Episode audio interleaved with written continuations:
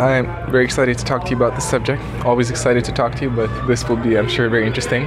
Uh, so when I came, the background for this one, for this talk, when I came to Portland, and we had a few chats in between, uh, I was surprised to learn that you had a, you were into, I'm not sure which term is the best, but spir- spiritual practices in the past, like meditation and, right. And I've been through that uh, thing as well. I mean, the whole spiritual path, non-dualistic teachings, meditation, uh, and uh, it have my opin- opinion about it. I was very very devoted to that. I was deeply involved, and eventually I became disillusioned with it. Pretty much the same way, like as if with martial arts. So, which I think is a healthy thing. Right. Uh, and from from the chat we had about that, it sounds like you went through a similar process. Yes. So I'm very interested to hear. Could could you start by telling a little bit about that experience? Sure. Um, one thing I want to say, I will just say this up front to get it kind of out of the way, but um, it's really important for me as the president of Straight Blast Gym, SBG, to make it known that this has nothing to do with what we teach at SBG. So, you know, we have the curriculum at SBG and we have coaches, and among my coaches and black belts, I have people who are atheists, I have people who are um, Christians, I have Buddhists. I don't care. Um, and we, we can talk about this more as we go, and we probably will. But what matters to me, and, and what the conclusion I eventually came to as I as I grew older, is what matters to me about the men and women who represent the organization is is a shared set of values, which we have, which have nothing to do with being belonging to or don't require that they belong to any particular religion or not non-religion. And then the second thing is, I don't want people to think if they're coming to a jujitsu class or uh, to SBG, they're going to walk in and it's going to they're going to be inundated with this. So I'm, I'm just as happy to have a born again Christian or a Mormon on the mat as I am secular atheist. So none of that is relevant. Where it fits in with martial arts, which is why I think you know you and I are having a conversation about it, is culturally it's tied to martial arts. It, certainly, the Asian philosophy is tied to martial arts in many ways, um, and it it is used in martial arts, especially uh, more the fantasy-based martial arts, as a way to keep people hooked on it, and as part of the ideology. So inevitably, even even if I'm talking in the context of martial arts skepticism, it's a subject that comes up, and so that that would be the context of you know how we're talking, and I want everybody to understand that's watching the video that that's absolutely the case. So, I am actually very proud of the fact that someone from any background, provided they're a decent human being and knows how to treat other people politely on the mat, is not going to have any issues, no matter what kind of uh, personal beliefs they have about how the universe was created or what happens after you die at the gym. And I want it to always stay that way. And I know not just myself, but the other top coaches who feel that, that how important that is. And so I want to make sure I say that right up front. Get that out of the way. So um, now we'll talk about me personally. Yes. So for me personally, I was raised. Uh, my mother was a Jehovah's Witness, and all my all my mother's family is Jehovah's Witness. Uh, they were all either elders or um, uh, pioneers, they called them, but people that would go overseas. Like her older brother uh, and his wife lived in Hong Kong for years prior to um, the British giving it back to the Chinese as missionaries. So that's how in, embedded her family was in the church. My father is a police officer who is not a Jehovah's Witness. In fact, Jehovah's Witnesses really aren't, you're not supposed to be a police officer you're not supposed to carry a gun, you're, you're not supposed to go in the military. Um, they are, for all intents and purposes, kind of pacifists and, and um, not nationalistic that way. So I was raised in kind of contradicting beliefs in a way, um, and I think my dad allowed my mom to take me with her as I grew up to the to the Kingdom Hall, to the to the churches and the Bible studies, because he felt it was giving me some moral background, which you know it did. I, I believe strongly those came just as much from him as they did from her, and they came despite the religious beliefs, not because of them.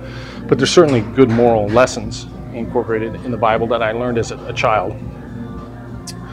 But they are very much fundamentalists in the sense that um, Noah's Ark story in Exodus isn't a metaphor. There was a, really a flood. I was taught to believe from my mom growing up that the earth was 6,000 years old. Um, he- yeah, uh, yeah. And humans and dinosaurs lived essentially the same time. and uh, um, evolution was a, scam that was perpetrate, perpetrated by you know a corrupt academic conspiracy. And I think um, around the age of 12 or 13, I became very skeptical of the whole thing, and I kind of just stopped going. And my mom and dad didn't push me too much on it. And then I, I left home very early, initially when I was 15, and that was it. So I never had much more to do with the religion. Um, and then in my 20s and late 20s, early 30s, I had some spiritual experiences, for lack of a better term, but just some were um, drug related in terms of psychedelics, and some were not. So they, there was no um, drug use involved before, during, or after. And they all kind of pointed me towards um, non duality, which Can you say what year that was? uh, I can't really. I mean, I had a kind of a Well, I mean, like roughly, like roughly. Uh, well, I would have been. I think it, I'm terrible with remember the chronology of my own life in terms of like was I 30 or 30? I have no idea. But I'm just curious, like the, the context, like Yeah, what- I think- what was happening around. my most my best guess is I think I was 30 exactly. When I, I so in retrospect I can go back and, and recognize that I've had strange experiences for lack of a better term. Going back to when I was a kid I used to have um, hallucinations and I'd, I'd get headaches uh, uh, that were so bad migraines that I would hallucinate. I'm not sure you can call that a spiritual experience but I had odd experiences right um, of different take on at least a, uh, a very early understanding of how brain chemistry can affect your perception of reality, going back to being very little. And then when I was 30, I had, uh, you know, a very uh, memorable epiphany where I kind of felt to myself that I had a recognition of non-duality, that, that there's not two. And that kind of sent me on a search that was very much intellectual, because I tend to, to be more of the intellectual kind and reading and studying and Buddhism and eventually uh, other things. And then I had an even more, to, I don't want to measure this, but I had a more dramatic experience when I was in the UK several years later. And I don't know, I think I was probably 32, 33. And the way I would differentiate that is where when I was 30, that and that first experience was purely of a intellectual kind. It was an intellectual recognition of how non-duality made sense in in terms of reason. And my experience when I was 32 or 33 was an actual experience of being in that state that lasted for several days, where where I would walk around a small town uh, in, especially a town called Beverley, England, um, that I'd never been to before in my life, and I spent, you know, a couple days that way, and that just pulled the carpet out from underneath my life. And so then I went on a mad search both to A, get that back, and to B, figure out what it was. Uh, was that the reality and everything else is like, is this like a matrix type thing and everything else is an illusion and that was reality? And so I started reading all the literature I could find from everywhere, and I didn't really find. I mean, I, you'd have the Christian mystics and Meister Eckhart and and um, uh, and and that Saint John of the Cross and that version of it. And every culture, of course, has this, and we're getting you know into what Joseph Campbell talked about and what Aldous Huxley called the perennial philosophy. That's all there, but I never really ran across one that matched my experience until I read some. Um, people writing about Ramana Maharshi. And his talk, especially as it related to, he would constantly bring people back to trying to find a self and a discussion of first person pronouns, um, I, and how that I can change meanings in different states of being. For me, that was matched my experience. And so then I just went mad with everything anybody ever because he never wrote anything down, of course. So it was just every every talk he ever had, people would sit and write it down. So I read all that, um, and I visited all kinds of. Uh, gurus and New Age gurus who were affiliated with uh, Advaita Vedanta school of Ramana Maharshi and you say some major names? I'm just curious whether I. Gangaji and her husband Eli. Andrew Cohen? Did you run into Andrew Cohen? Uh, I never met him personally.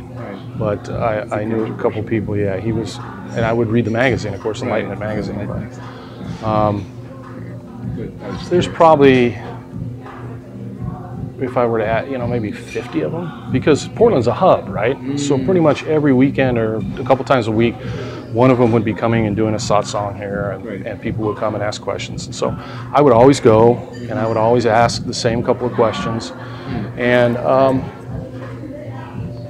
over time, I became increasingly disillusioned with what I saw there because I saw, on one hand, I saw some people who I felt just weren't being sincere and who were exploiting the uh, the whole concept of it from the top to bottom, or from the top to bottom. So gurus and people who are you know, Yeah. doing all that gurus do in those kind of situations. You can see it; it was obvious. And uh, just very interesting Yeah. to quickly drop that in.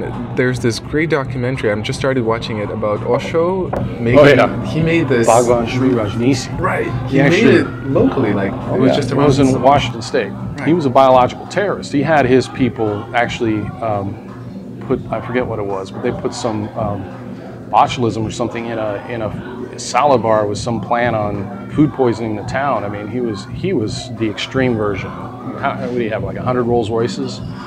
He had these yuppies coming to him, um, primarily upper middle class white people, which is what I ran into. But certainly, I don't even think it was so much white as it was upper middle class. Almost everybody that I saw that was involved with this philosophy was, none of them were poor. When you're poor, you have too many other concerns to exactly. deal with. Yeah, You can't sit around and navel gaze that Right. way. But he would have them, as you know, just come and give all their wealth and possessions, and then move up to his ashram, and he'd have a hundred Rolls Royce. Yeah, he was the worst of the lot. And uh, and he went when he was kicked out of the United States and went back to India. He changed his name to Osho.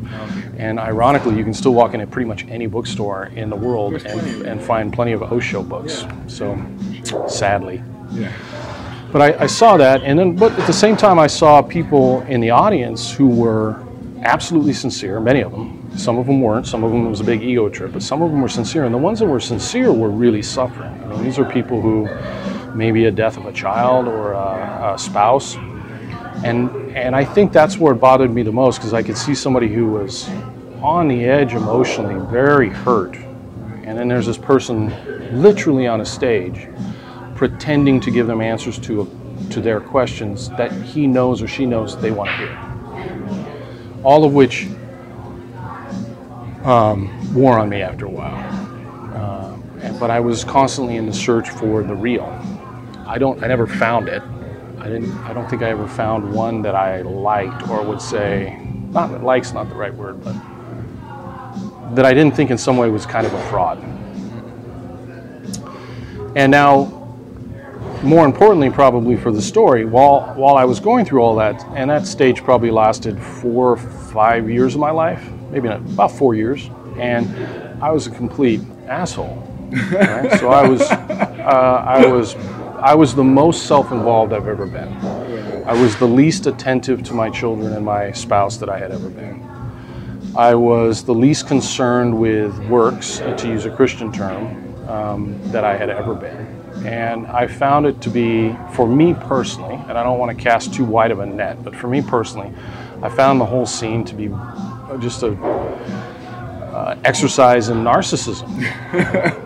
Yeah. And and so, you know, I was struggling with that around, I want to say, early 2000s. I don't remember exactly when, but I, I mean, we could.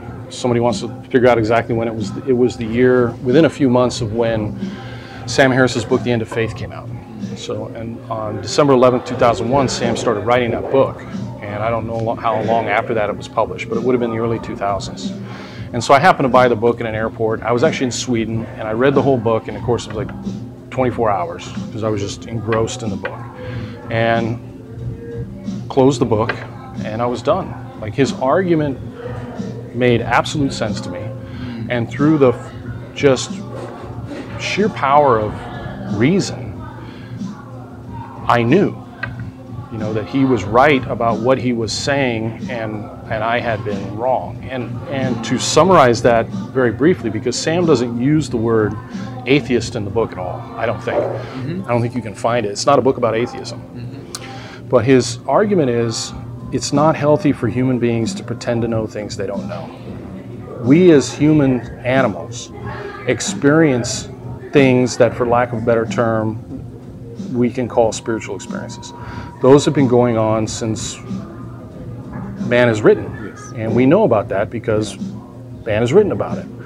Um, and they go on in every culture. And they do share some remarkable similarities, which is not too odd considering we're all human animals with the same kind of brain and we evolve the same way. So, of course, we would have very similar experiences in that way cross culturally. But when you extrapolate from that, what you think are facts about the nature of the empirical world, um, and then you go on to teach that or believe that without evidence for it and call it faith, then you've made a mistake. And um, that to me just made absolute sense. Of course, part of the book is detailing the danger of that kind of thinking, and it uses um, fundamentalist Islam as a very obvious example. And the fact that you can trace terrorist actions directly to their religious belief, which ironically is something that I found later on in my in my years as an atheism advocate. Um, unbelievably uh, short-sighted from the secular left, and that there's so many people on the left that can't admit to that. You know, they can't admit that the actual tenets of Islam itself are related to the fact that they'll strap bombs to a Down syndrome kid and send him in and blow up a market. For them, it has to be socioeconomic circumstances brought on by the American empire. You know, it has to be that. It can't be the religion itself. Um, but anyway, that was his argument. And I realized fully when I read the argument that's what I'd done. I'd taken these experiences, I'd used them as a kind of identity and given me a, a feeling of self importance. Um, and then I'd attached beliefs about the nature of reality in the universe based on those experiences and told them to other people who were willing to listen to me and my you know, hubris as if they were facts. And so that's when I dropped that, and and that sent me just to science. And I spent a couple years after that reading mostly books on evolution and also the books on the arguments about God, because I, I had never been taught those arguments, teleological, ontological arguments, the kind of arguments that are laid out in, you know, for example, Richard Dawkins' book, um, Daniel Dennett's books on uh, evolution. And for a time, for a couple years there, I, I was all about atheism. and I'm still an atheist, and I still think it's important. Um, but that eventually changed too, because my experience in those couple years, I, I found myself hanging out with people who were, and this is going to get a little more political, but in that community, they they tend to be overwhelmingly left-leaning. There's a few conservative atheists or libertarian atheists, but they're mostly secular humanists tend to be very progressive. And I found I didn't really share a lot of values. Values as it related to the importance of raising your kids, uh, the values as it related to work and self-reliance and a whole host of issues. And I also found a lot of anger and a lot of uh, misinformation and a lot of uh, just and again i always I, I, there's no way to have these kind of conversations without me talking about generalities because there's i have deep friendships with people who are left leaning right? I have friends who are progressive who are awesome so i'm not want to paint with too broad a brush but the community as a whole i found i just didn't really want to be around them and you know you, you can look at uh, sam who who i I struck up a friendship with afterwards. But you can look at Sam and and, uh, and some of the hatred he gets, or my friend and student Peter Boghossian, and the hatred and death threats that he gets. They're overwhelmingly from the left, Right. and that's what not just myself, but I think also Pete and other people have found is when we would have these conversations, we're like, okay, let's have a conversation about the existence of God. Let's have a debate. And you could go into a church or you could sit down at a table, I could, with a, a table full of born again Christians or evangelicals. They would hear me out if they were interested in the subject. I mean, I, I don't want to push it on them, but they're like, yeah, let's have the debate. They would hear me out. They would present their version of it. We would disagree. Um, and then we would shake hands and they'd be the kindest people in the world. And, and they won me over with their behavior, not their beliefs. Because I had the opposite experience on the left. If, you, if, I, didn't disagree, if I didn't agree with their particular point of view on a, on a social issue, I was, insert pejorative here, and I found them a lot more closed minded and a lot more narcissistic than I did genuine fundamentalists who do believe the earth is 6,000 years old, but you know what? They're awesome human beings. It's a long winded story, but to bring it full circle back to, and again, it's just my personal story of how I came to where I'm at now. I eventually started to think, you know, over the last few years especially, let me phrase it another way. One of the, the best compliments I'm given, and I'm not ashamed to say I, I, get this compliment quite frequently from people who meet me, is you're surrounded by a group of awesome people. Yeah. They'll come and they'll hang out and they'll meet Rick or Travis or Ray or whoever. It doesn't matter. And they're like, man, these are these are good men and women. And so I started to think about that. We don't all share the same views about what happens after you die. Many of us do. Some of us don't. Yeah. Um, and it, but it reminded me like what really does matter. What matters to me about the people who are close to me isn't how they think the life began. I don't know how life began. I'm going to rely on science to eventually tell us that question. I'm not going to pretend I know. I don't think it was Adam and Eve. Um, but it's not that important for me on a day-to-day basis. And, he, and I also don't know what happens after you die. I'm of the camp that I think that when the brain is destroyed, you die. Um, and therefore, I'm an atheist, which means I don't believe in God. But I'm not saying there is none or that I, I, I don't know. Um, and so, someone doesn't have to agree with me on those issues. If they disagree with me on those issues, it's not that big of a deal. But if they disagree with me about values, if they disagree with me about how you're supposed to raise your kids, or how you're supposed to treat your wife, or how you're supposed to pay your bills, or how you're supposed to get every, up every day and honor your um, obligations, then we, we're going to have an issue. And all the people who are around me that everybody talks about being a good person, we all share those values. And they could be Buddhist or they could be Christian or they could be atheists, but we share those values. Know, um, somebody like Travis is atheist like me. Those are embedded in his, and you can see it not by what he says, but how he raises his kids, how he and Kisa raise their children, how they live their life. Um, and that's what matters. And so that's where I'm at now. So the people that are around me, to me, it's it's important that you keep good people around you. It's very important, especially when you have kids. But anyway, who you're surrounded by is going to make such a difference to your life. And what matters to me about those people are the values that we share. And the rest of it, I can have a conversation about with anybody if they're interested in it. I think it's valuable to have an education on the ancient debates that have gone on, the arguments haven't really changed. I mean, you have the Discovery Institute and, and intelligent design and things like that that come up, but they're just variations of the same creationist arguments that were offered at the time of the Greeks. So if you go back and understand these arguments, then those are helpful to teach people how to think logically, and they're helpful to teach people reason. But ultimately, whatever um, conclusions people draw based on these ancient arguments doesn't matter to me. What matters to me are those values. So that that's my own circle. There's definitely a number of questions which popped up while you were speaking. So one of them, that stage where you were, you, you use the term narcissistic, yeah. like self-involved. Actually, I can quickly share what, what happened to me too, and I mentioned to you that a little bit last time we spoke. Uh, the moment I was most narcissistic, I realized, was the moment where I was most spiritual. So that's where it was funny to hear that you had a similar experience. Uh, I meditated a lot, and I was very much in what I call a zero state, like kind of non-dualistic, in uh, not re- not relating to the body so well, not relating to responsibilities, to relationships. Everything seemed to me like I'm. And the thing is, I had no problem. I was like, I, I see no problem, but it doesn't mean others didn't see a problem, and didn't have a problem, and I was I was not functional. And later, after when I kind of woke up from that, I realized that was terrible. Yeah. I was so bad. I was like not a functional human being at all. Connected to the world around you. Yeah, exactly, exactly. I was a terrible teacher, like instructor. I was a terrible husband. I was terrible everything. And uh, so that was my experience of one of the reasons why I felt that was. I think after that, I, I started feeling repulsed from the whole thing and starting I started to see those patterns in other people who practice that. So I was wondering whether you had a similar experience, or do you think like your your experience came from a different angle?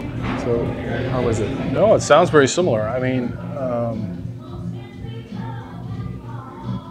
sit around and ponder some Buddhist argument, and meanwhile your child is sitting next to you needing attention, or your wife, or your friend, or whoever. You know, the point behind if there, if we were going to attach a meaningful definition to the term spiritual, I would think that it would be, in addition to the values that I talked about, the way you live your life, it would be being more connected to the, the world around you, being more connected to the people that you care about, and less connected to what's going on inside the internal dialogue of your brain. Um, and it seems to have, much of that stuff seems to have the opposite effect. It's like, so here's the problem, here's the cure, and we're going to talk about the cure, and you're going to replace this problem with this new problem, which is going to be you talking about the cure the whole time. And meanwhile, and this is the word I wasn't, I didn't go too far down this path, thankfully, but you know, the people who you see have, have really like gotten this disease. You know, they have all the spiritual materialism of like they have the dress and they get the bracelets, and then the worst is then they start talking really softly. You know, like they're like they're some kind of guru. And it's like it's my problem with the Buddhist podcast. I've said before, I can't listen to any of them because as soon as the guy's voice comes on, I want to punch him in the face. you know? Wake up and connect to the world around you right now. You know what's actually going on, and, and I don't know exactly why that has that effect, but you know, I suspect strongly that as social primates, you know, we evolved to help each other. We evolved to uh, connected to each other. Prior to the divisions that are so common these days, whether it's through glass screens and phones or um, ideology, we evolved as social primates and, and, animals that were in a community. And the more connected you get, and the data, of course, the scientific data backs this up. The healthiest, the healthiest people, the happiest people are always people that have real relationships. They know their neighbor, they know their kids, they're involved, they have, you know, simple thing. But with my kids, instead of get, letting them play video games, I got them. We started replaying the original Dungeons and Dragons, which I played when I was a teenager back in the '80s, and that's awesome because we're sitting around a table and we're having a community, talking to each other, making up a story together. Which, if you think about it, is what we would have done back in the day when we were in our caves around the campfire. And that's so much. That brings so much more happiness than being disconnected from them and then trying to find an outlet some other way, whether video games or whatever else it is, to, to get that going. And I think spiritual, the spiritual marketplace, I guess we could call it, or whatever, that that preys on that need. It's just a, it's another video game. It's another way to tune out from the world around you. And there's nothing that I experienced in the most unusual of those experiences that I've had over my life that I couldn't pass on to someone else with a sentence, you know, just be connected more to the people around you. Just be in a state where you're actually listening to what they're having to say and hearing what they're having to say and being part of reality as it is now. And so I don't know why that, a lot of that seems to have the opposite effect. It does, It yeah. has the, in many ways, the correct message sometimes, but it, ha- it seems to have the opposite effect. Yeah. Uh, it certainly did for me. Yeah. I'm also curious, uh, just looking at your whole background. Uh, you mentioned, I'm still not so familiar with the work, so hopefully I get the name right. Sam Harris? Sam Harris. Sam Harris. So you read the book, Yeah. transformed your perspective. Yes. Was that what? Because critical thinking is a big part of what you do, and uh, was that one of the points where you started adapting that type of mentality? Outside of martial arts. Okay, martial arts was before that already? Yeah, yeah. So for whatever reason, um, I have always been all about critical thinking and applying logic and reason and evidence-based thinking to martial arts. From the moment I first saw them and was introduced to them to my, that's what caused me to leave Jeet Kune Do. You know, I was teaching Jeet Kune Do right after I got out of the military in my very early 20s. So I was like 21, 22, 23. I was teaching those arts. And I moved away from those arts and started talking about aliveness when I was 23, 24.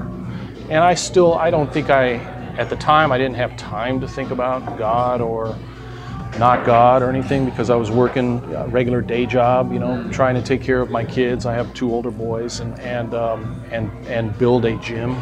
So I was probably working 70 hours a week. You know, I'd work a full time job and then drive to the gym and do all the gym stuff. Just me, had no staff. And then go to bed, get up, because I work graveyards, do the same thing. That went on for a couple years. And in that process, I didn't really have time to think about existential questions about the nature of reality, right? We get that as we get older, and I guess it's almost a luxury. And um, and also whatever spare time I had to think, I was just obsessed with martial arts. But I was the aliveness and the, the methodology that we use in SBG predates all this other aspect of it. For whatever reason, I didn't apply, and now it's congruent. Now the thinking that I apply to martial arts is no different than the thinking I apply to existential questions about the nature of reality. It's the same. I use the same epistemology. It's in which is nice to be congruent across the board. I feel comfortable with that. I never feel like I'm lying to people. I'm very comfortable just saying I don't know, or here's what I think, and here's my evidence why. You can present what you think. Um, but I guess I didn't. That's that actually. Uh, come to think of it, might actually be what it what it was in a way. Is that when I read Sam Harris's book, I, I thought, oh wow, he applied what I've been doing in martial arts to scriptures, and then I made the connection. Right. Yeah, it's interesting because for me it was more or less foot to foot. I think that that when I started questioning martial arts, I, I also looked at my spiritual background and I was like, oh, there's a lot of similarities here. There's a lot of patterns. Mm-hmm. So I was I was curious whether it was foot to foot for you, and it's interesting that there was a kind of a it was two different separate realms. Yeah. But, but yeah, that's very interesting. And then you can go back in retrospect, you can see it, right? In the very traditional martial arts, they have the same stories. There's always some history about how it was created, and there's there's always some saint or apostle or somebody in the past who could perform miracles. There's always special uniforms, weird hats. Uh, in many of the, tr- the traditions, there's an actual lineage where you have to have contact with that original teacher, right? Kind of very Zen-like in a way. Um, yeah, it's all. And then when you get a big enough organization of traditional martial arts, it kind of looks like the Vatican right? You're going to have a pope and bishops, yeah. and then, and nobody's allowed to question anything, and then doctrine comes down from on high, and it's all yeah, it's just it's, it's, names and faces change, the uniform changes, the game they are playing changes, but the epistemology and the and the philosophy behind it is essentially the same thing once you break it down. So, one of the things uh, I picked up I picked up while watching some of the videos you did uh, the S- one of the SBG videos, you you use the quote that life is absurd. Camus. That's Camus. Uh-huh. Oh, okay. And uh, so I imagine it's true up to today, or maybe it's maybe it's not a core like. That's not. I wouldn't call that a core belief, but it's just one. I have an appreciation for irony, so. So could you tell a little bit about that because it's it's very much maybe so a few words about that. Uh, spirituality, I really like what you said, uh, and that was my experience too. Spirituality pretends to know things that they don't know. Exactly. Right. So I'm. I feel like I have very good reasons for believing in the values that I believe in. I think it's very important. We discussed this, you and I, earlier, um, that when you get married, and have I feel it's very important that when you have kids with someone that you have a commitment to that person, right. uh, which in our tradition is marriage. And I believe that that's very, it doesn't mean I think people, everybody should stay together, of course, but once you have children, that you have to put the kids ahead of your own uh, life in many ways.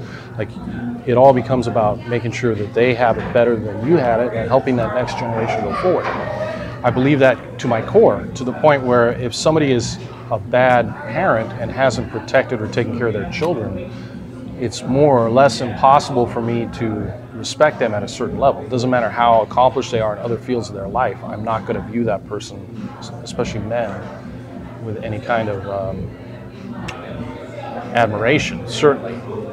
Now, that would be a core value I believe in, but I can give you very practical reasons, both on a personal level, individual level, as well as a, societal level, why I think that's important for culture, for nations, for communities, for, for us as human beings. Um, you can also get those beliefs from religion.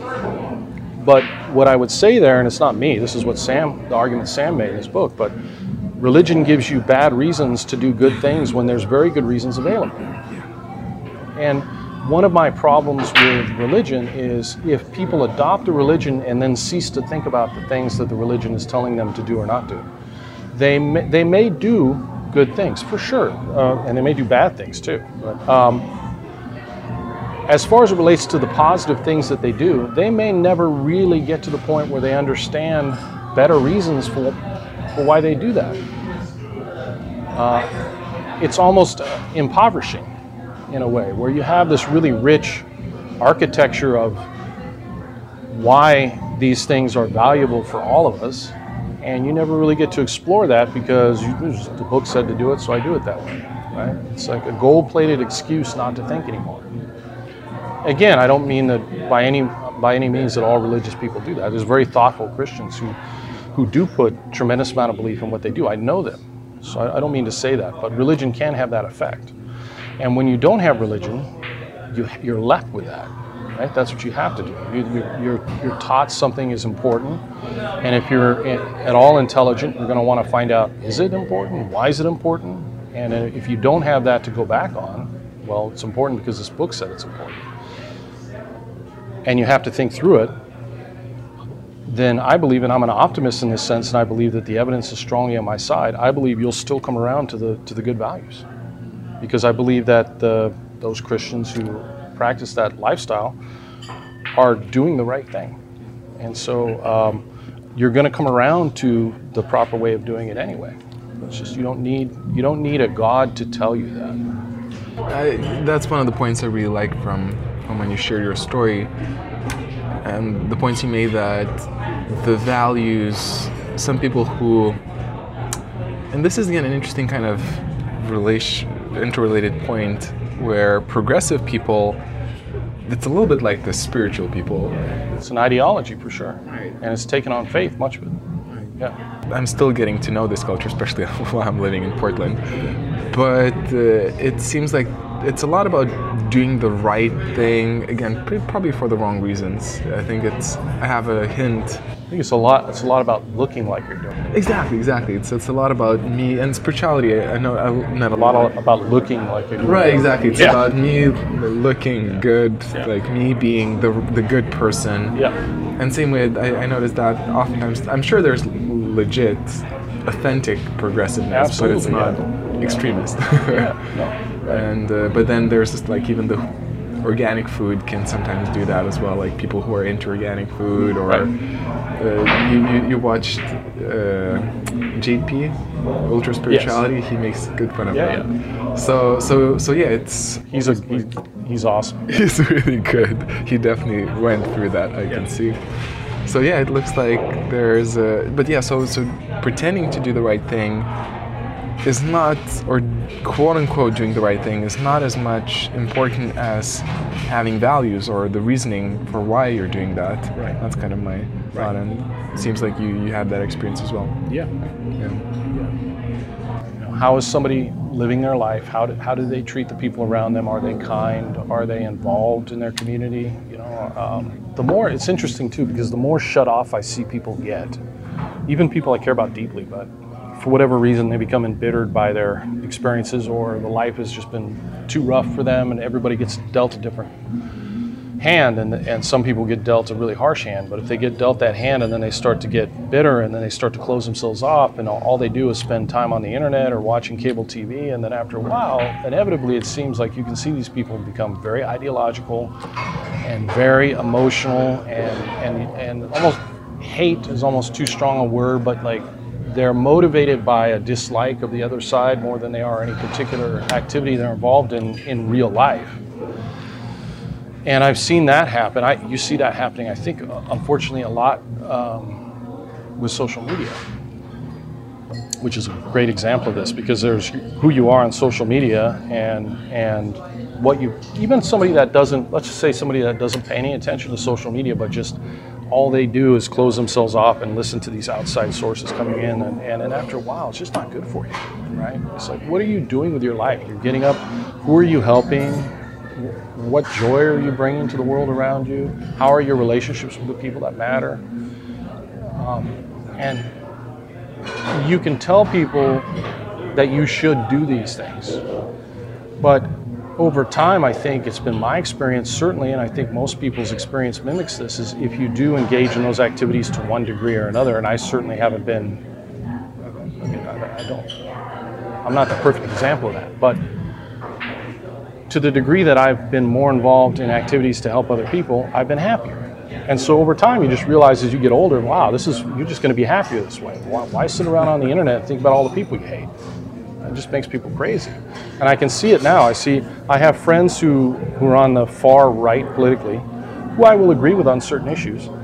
But I can see now that they're motivated primarily not by the logic of those issues or um, the activities that they're involved in daily that involve those issues, but just a, like a hatred of the other side, like how bad the other side is. I have friends on the far left, and I'll agree with them on certain issues, but I can see also again, it's like how often does this actual issue come up in your daily life? Like, yeah. is this actually a roadblock to you doing what you want to do day to day, or is this just, and it's just a hatred of the other side, and it gets magnified by social media, and it gets magnified when we're lonely sometimes those people don't have a community that, of people that they can hang out with, which is another, talking about something really spiritual. I think the most spiritual thing we do at SBG and that we do in martial arts is we create a community where people can come after work or before work or whatever and hang out with other good people and wrestle. Right? And then afterwards, if they go out, many of them do, and socialize and have dinner and lunch together. And how many students do we have that you know, after three, four, five months, m- many of their friends are at the gym. And it becomes a real community of people that you're very literally having contact with, like they're trying to choke you. you know, you're and and I don't even mean to minimize that because the actual physical contact with another human being is important, right? And so I think that's probably the single most valuable thing we can do is just get people into the gym, getting people to hang out with other human beings in real life, um, and that's like I, have seen older coaches that have come through and uh, they'll get injured um, or they won't be able to roll at the level that they used to be able to roll at, which is part of the trip and part of what we have to, all of us have to confront in the art. It's a beautiful part of the trip that you have to deal with. And you can either deal with it and overcome it or you can let it beat you. And you let it beat you the moment you, you stay off the mat because you don't don't want to get beat anymore. Now, a traditional martial arts guy, sensei, never has to confront this.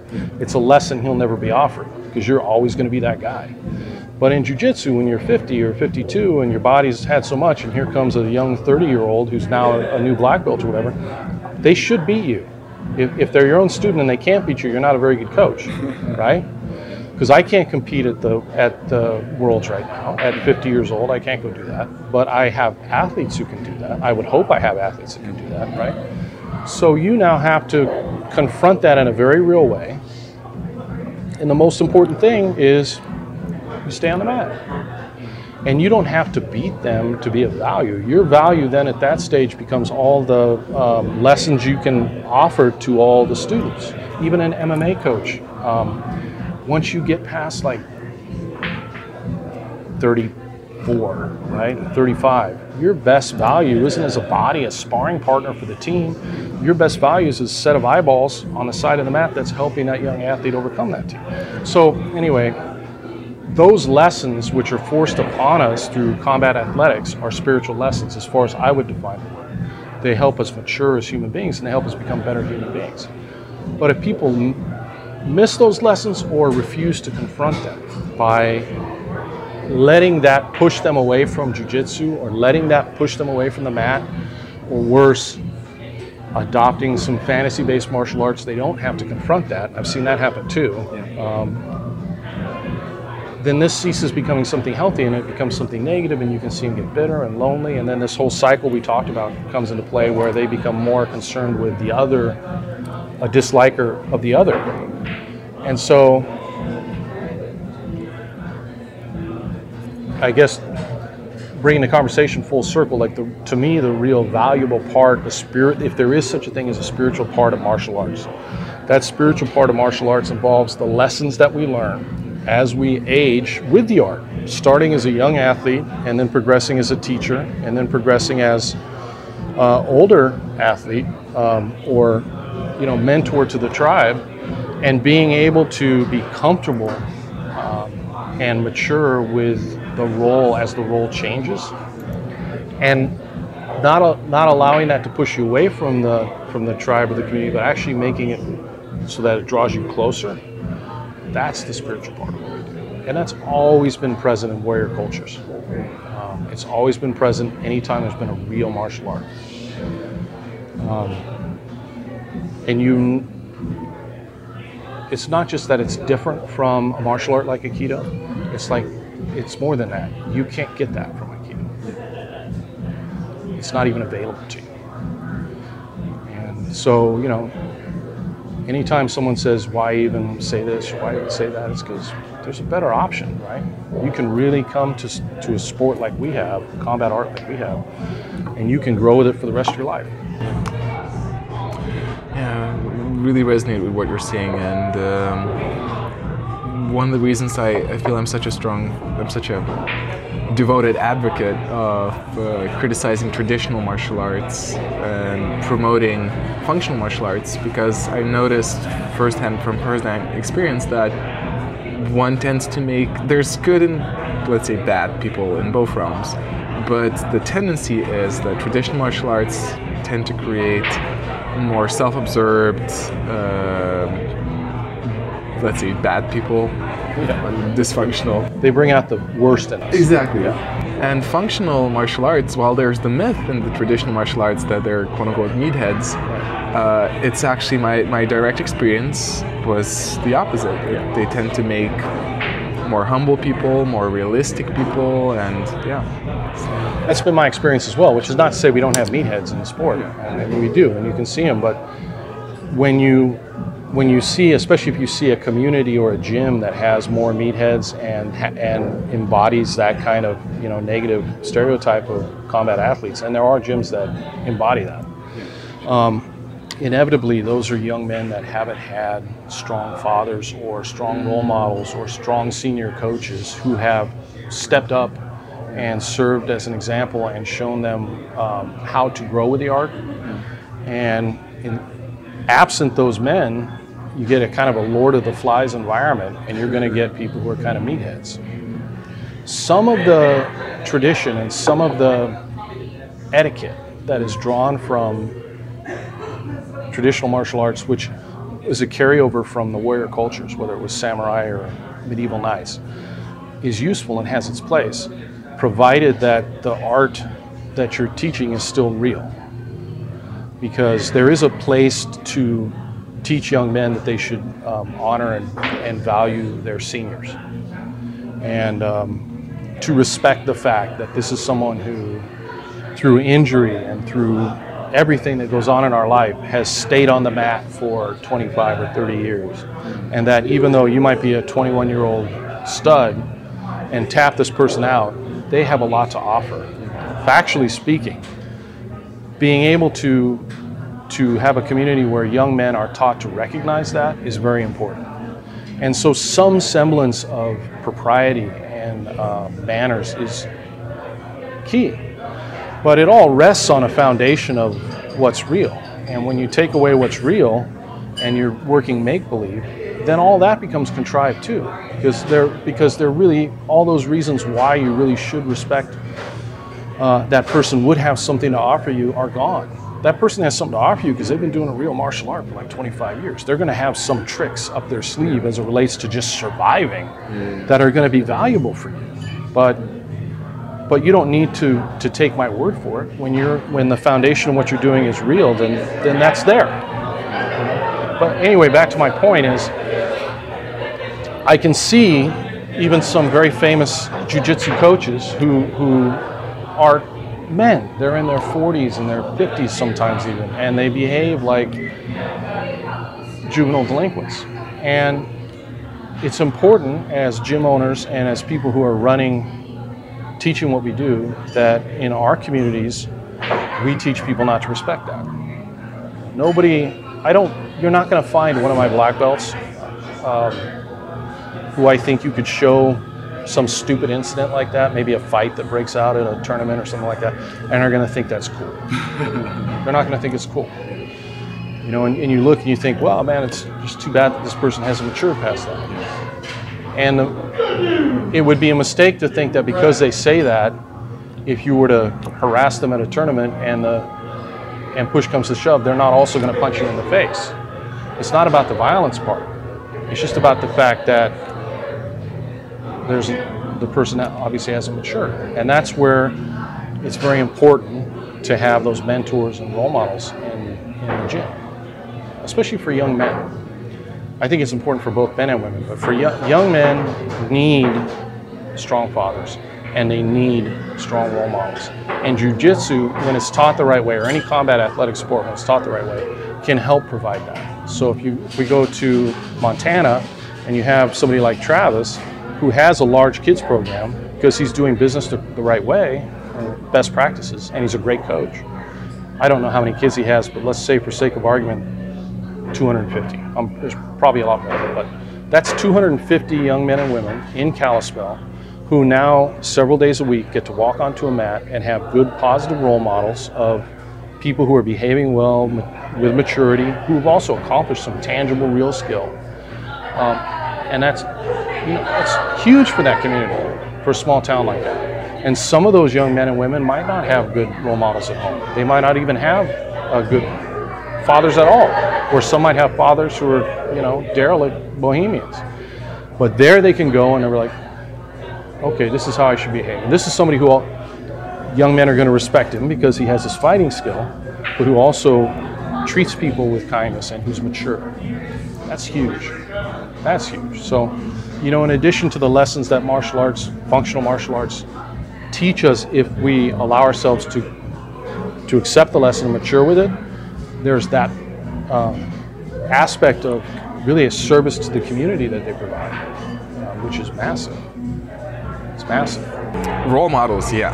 That's I appreciate I appreciate you saying that a lot. I think that's lately when I looked at uh, so just actually a couple of steps back. Um, when you mentioned about people focusing on problems which are not really directly related to them, I remember there was an episode in the school I ran, uh, the, the Aikido school, where we would have tea after class, and I would. Um, we would discuss about things. And, and, back in my country, Lithuania, it was very popular back at the day, still is, uh, to complain about the government and to complain about whatever's happening in the country. It's popular here too. Oh, yeah, that's, yeah, that's a related point. Yeah. And and I was listening to it, and I was always very, I always tend to be practical, like a person of action, not just talking. And uh, and I, after a while, I realized I got frustrated because we're talking about that for hours and hours and it leads nowhere. Right. Yeah, and, and eventually I, I, I made this kind of a guideline, a rule. I said, we're not going to talk about an issue unless we're going to do something about it. Right. And it significantly cut down, like dramatically cut down any talks about government problems or environment problems, whatever. Sure. It turned out it's not really important. It's not really relevant to these particular people. Not that it's not important for someone. Right. So yeah, that's. Uh, that's interesting because I don't have a problem per se with people having conversations like that, but that's another good example where it's important to have mature mentors and role models because the easiest thing to do on the face of the earth is to criticize long-standing institutions that you're unqualified to participate in, right? Just sit there and criticize these long-standing institutions that you're totally unqualified to participate in. It's one thing if you have somebody that is qualified, and when that happens, um, you see it all the time. Like the typical rebellion that we all go through. I went through rebellion when we're teenagers or preteens, and you, the government's stupid, and the, like the period in life where you'd hang a Che Guevara poster on your wall, whoever it is, right? At some point, it's useful to have a father around or a mature male role model who sit down and explain to you, listen, okay, I understand your frustration. This institution has was created because of this historically. It exists because of this historically. This is what it does. What is your solution? What, if we could wave a wand tomorrow and, and eliminate the Senate or the Supreme Court or whatever it is, what would you then offer? And then, like the kid thinks, wow, I really don't have anything to offer. In fact, I don't know anything about what I'm talking about. And and and then they're going to see older men who have continued that tradition of criticizing long-standing institutions that they have no qualifications for, and they're not going to be, you know, drawn in by that, and they're mature. And that, for some people, that process might take a long time to be able to learn that lesson. And that's what those mentors and, and more mature role models that you can have even in a gym are for. So as a young, if some, just envision some young teenage kid making some argument like that at a social after one of the camps, there's going to be several, you know, mature men like maybe Adam Singer, who's going to sit down and put his arm around him and say, listen, let me explain to you why we have a Supreme Court or whatever it is, right? And that, boom. How much time did that save that kid's life in that kid's life, right? That they can now go on and if they really are motivated by that question, get a relevant education so that they can actually change the system in some way, you know? And um, the what we do can be part of that to the degree that you know we foster that healthy, mature people being all. I, I love the fact that there's teenagers and there's kids and there's young athletes and then there's guys like um, Dr. John, who's I don't know how old, he's 65, let's say, he's in his 60s, on the same mat. How awesome is that? And it's inevitable that over the course of as the years go by, they're going to have contact and some conversation or some words of advice will be shared, and that's how valuable is that for those young men, especially, right? So that's spiritual. Very much. And actually, I'll, I'll get into this and expand too. Um, so, one of the things when I thought about spirituality, and I had that crisis of realizing that all those kind of actually superficial beliefs that were put in my head of what matters, understanding reality, etc. Uh, I started questioning. So, what spirituality is, and uh, what we, what spirituality is really, what it's supposed to really do. Right. And the answer, like, how do you define a spiritual person? And for me, the spiritual person eventually was actually, I think it's very similar to what, what you said as well. It's a person who is able to care not only about him, authentically care not only about himself, but also about others, which surpasses religion, his personal beliefs, or, or whatever. It's, and so that's much more spiritual. And when I started asking myself, so instead of looking at all these common subjects of problems, pretending we're good people, what's what is authentically what is authentically that we can do for society? And two crucial points for me were role models and community. Yes. I think these are two things which are really we're in dire need for those.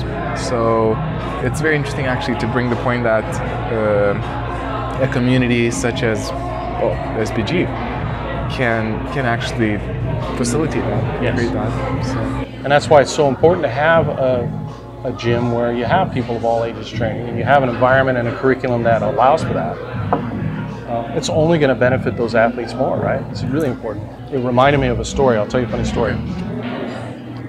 One of my black belts, um, one time we were sitting around at a table after one of the camp, or not a camp, it was a seminar, but we're sitting around a table and a young woman who was training at the at my seminar. She was probably 16, 17. She had a date that night, like a prom or something, some school dinner, and so her dad also trains at the gym. She and her father took the seminar, so she brought the boy to pick her up at the restaurant.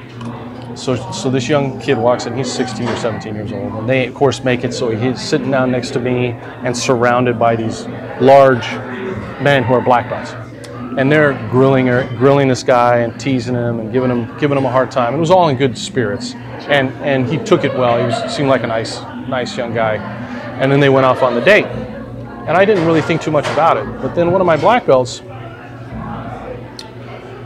I think it was the next day, but he looked at me and he said, you know, I really blew it last night because that kid actually seemed like he was a nice guy. And instead of teasing him the way we did, I could have maybe connected with him more and had a better conversation. And I didn't, I thought about it for a second. I didn't, I didn't perceive it that way. I thought he was being fine. He was being a bit scary, I guess. But I guess he, he regretted the fact that he was being scary and instead hadn't connected to, to the young guy more because he seemed like a nice kid.